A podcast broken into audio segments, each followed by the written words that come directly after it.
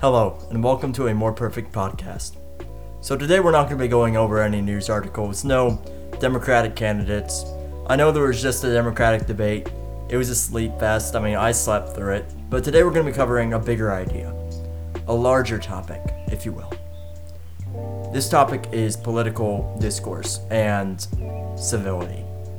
Recently, I talked to my friends about politics and you know things that are going on in government. And suddenly one of the one of my friends she just goes off on me. And she just goes off and she's just like all you trumpies are you know close to reality. You might as well be blindfolded. You're deaf. I'm, I'm, I'm paraphrasing what she said but she said all these things and she was just uh, messages upon messages you know.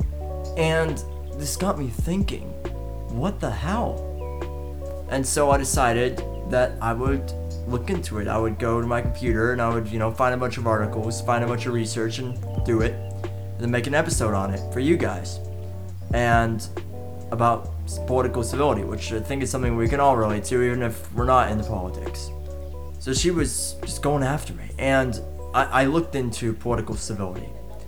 And it really goes back to the foundings of our nation you know, our, our nation wasn't founded completely on conversation. It was founded on a whole war. You might have heard of it. It's called the Revolutionary War. That's about as far from civility as you can get, you know, killing people. But after that, of course, you know, America reigned supreme. Then we had the Civil War. And I covered that in the last last episode too when I was talking about Elizabeth Warren's policies. Talking about in my point about civil rights. It's these rights that we have that are guaranteed by the Constitution of the United States. This implementation, implementation of ideas upon society, that is the root of our political discourse. Our political discourse is being threatened right now. It is being under attack every single day, second, minute. It's craziness. So the Constitution is founded on this book. At least a bunch of ideas from it. The book is called Second Treatise of Government. It's by John Locke. May have heard of it in history class, but what do you know? It's kind of interesting. And basically talks about natural rights and government among men. It's the root of the political discourse. Uh, as I said earlier, you know, it's these rights and this implementation of ideas from the government founded by men onto society that it's the root of our conversations about these rights and about these ideas. And so this got me thinking more. And I found this article from this excellent, excellent article from NPR, which you know you may you may consider to be a little bit leaning to the Democratic side, the left side, but and I do too. But I'll, I'll still read it. I think the main problem with you know news, as we'll get into later, is that it's slanted one way or another, and it's not all you know straightforward facts all the time because because news is stupid nowadays. But anyways, the article from NPR is in these divided times is civility under siege. And it says the constant crossfire on cable news and social media is just amplifying this divisive atmosphere that we have every single time that we talk about politics, every single time that somebody says Trump and everybody's head in the room turns. It's gotten that bad. I've seen it happen. The article says when people talk about a crisis in civility, they're usually reporting their sense of what civility should be being unshared. So this means a non-universal grounds for what civility is defined as. We don't all have the same definition of that civility, which is so key. As I was thinking about this, it brought me to two questions, which is, is civility a ruler, like a literal ruler, like, you know, 12 inches, to slap the hands of the oppressed, or is civility only a useful decoration to a favorable argument? Meaning, is civility a cudgel to say, "Oh, you're not being civil, shut up," to an op- to an argument that you don't like, or is civility a useful decoration to a favorable argument or one that you like? Once you hear something that you like, once you hear something that you do agree with from Fox News or from MSNBC, you say that's civil. That's that's what the other side's not doing. That's what I wish everybody would do. And what do you know? I'm not the only one that thinks this. President Obama gave a speech, maybe, I don't know, a few weeks back, it seems like now. Could be a month or so. Time flies. And it was about killing the cancel culture. I'll let you listen to a snippet of it here. but I do get a sense sometimes now among certain young people, and this is accelerated by social media, there is this sense sometimes of the way of me making change is to be as judgmental as possible about other people. And that's enough. Like if I tweet or hashtag about how you didn't do something right or used the word wrong verb or then I can sit back and feel pretty good about myself because man, you see how woke I was? I called you out. that's not activism. That, that's not bringing about change. You know, if, if, if, if all you're doing is casting stones, uh, you know, you're, you're probably not going to get that far. That's easy to do. So Obama rails against this crazy psycho people on Twitter and the crazy psycho people that are putting pink, pink hats on their head and flying baby Trump balloons and, you know, screaming at the Supreme Court, banging on the doors when Kavanaugh was inaugurated and sworn in as a Supreme Court justice. There was another article, and it was titled, When the Villain is Obama, Not Trump, News Suddenly Becomes Not Worth Reporting.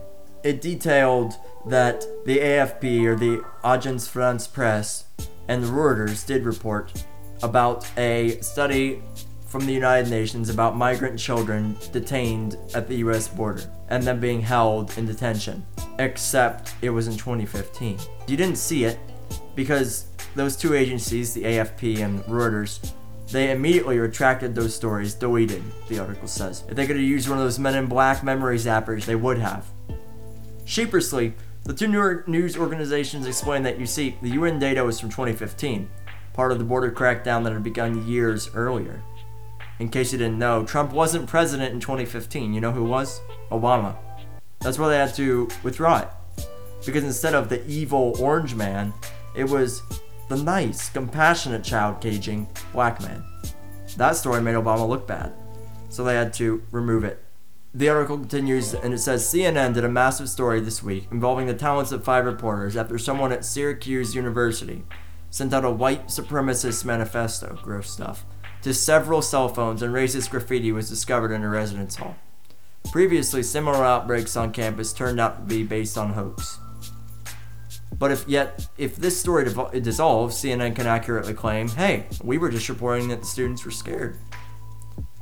But the impression, the impression's what matters, the crater, so to speak.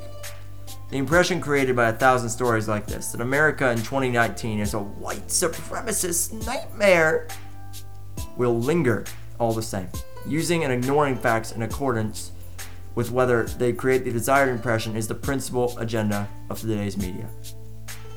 So it's all this bias and all this craziness that's going on in the news.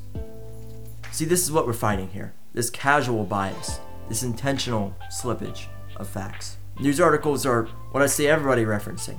You know, I had Lauren on here in episode three. I keep going back to that episode, and we really did cover a lot of ground in that in that episode because Lauren is as far left as I am right. We both used articles, stats, stuff like that to support our ideas. So what everybody does. But when these ideas are censored, when these ideas are tampered with right out of the gate before they get published, when the op ed section of the New York Times becomes the news section, that's when we all get in trouble. Because the very ammunition is being tainted. The very supporting facts of the argument, the articles that you quote, that you cite in your annotated bibliography, are being tainted. That's why civility is under siege. One side is forced to defend itself against the other side who has overwhelming amounts of press on their side. There's been no reports on the economy recently. No reports that black unemployment is at an all time low. No reports on the good stuff, only the bad, because everybody has an agenda nowadays and it's just sickening. When I try and make an episode about this podcast and about politics and American government, it's hard for me to find facts. You know, part of the reason why it takes so long for me to produce episodes is because I'm trying to find what's really happening and it's very, very hard because of the stupid slant that everybody gives them. Everybody gives their view on the news instead of the news. It's just itself in its raw form. And of course, I don't blame them. I mean, how else are they supposed to make money? What I'm trying to say is, I don't like Fox. I don't like CNN. I don't like them because they both have slant. But if I have to, watch one of them, I'll probably end up switching to the other. Because maybe the slant will balance it out. What you also see is news agencies and publishing companies, they'll just exclude stories altogether, like I just noted at with the economy. Nobody's reporting on that because it's good for Trump. Finally, I like to say that viciousness isn't activism. So in the beginning of this episode, we were talking about, you know, my friend and you're just going completely ballistic on me. And that's what got me thinking about this civility. I realized that politics can be a conversational tool when used correctly. They always tell you not to talk about politics, and probably for a very, very good reason. But if you have to, it can actually be a very, very good, civil, cordial conversation about a very interesting thing that affects all of us. I mean, I use it myself, you know, go figure. These personal attacks and slander, calling your opponent blind to the truth, calling your opponent stupid and psycho, it doesn't help anything, and it makes compromise if you're trying to reach a goal way more difficult. It shuts them down, it shuts their ears to you. I know that you're never going to change somebody's mind, but when I talk about politics, I'm not thinking about the person I'm talking to. I am thinking about the people that listen, the people that are around me, not participating in the conversation, but just absorbing information from each side. It's their minds that are at risk of change. Because they're not being confronted about their ideas, they're just absorbing your ideas, so to speak. The more nice you are, the more ideas can get across, and the more mean you are, the more people will just be hardened on their stances. You know, it might just evolve into a yelling match because, hell, that's what you made it. When, we when we talk about politics, when I talk about politics, I try and be as nice as I can about it. Because viciousness is not activism. If you are actively trying to promote a agenda, if you're trying to support a legislation, then why would you make yourself unappealing?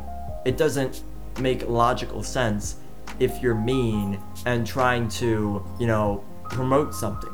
Of course, there are instances, and this is the last thing, is there are instances where civility changes, where these manners that I'm talking about break down, manners that I'm advocating for break down. So, you know, I covered in the fifth episode Hong Kong, and I'm going to cover it in future episodes too because there's been a lot of stuff that's happened. But in Hong Kong, the government, the government has not listened.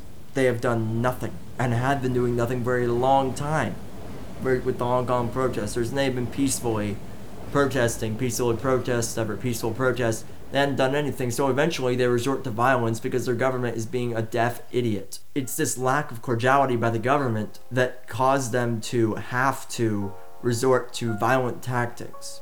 Political conversations, they don't have to be mean unless you make them mean. If one party is attacking you, you have every right to defend yourself, but if no party is attacking you and you're just being mean, then you are the one at fault. And if the conversation goes somewhere that's ugly and you were the one that was yelling in the first place, then it's your fault for taking it there. So I would encourage you to guys to have manners, be civil when you talk about politics. It can be very divisive, but it can also be very fun. I mean, it can. We have to balance civility with effective communication. And at every single point in history, great change has been considered in civil. But that's not to justify rudeness and viciousness either.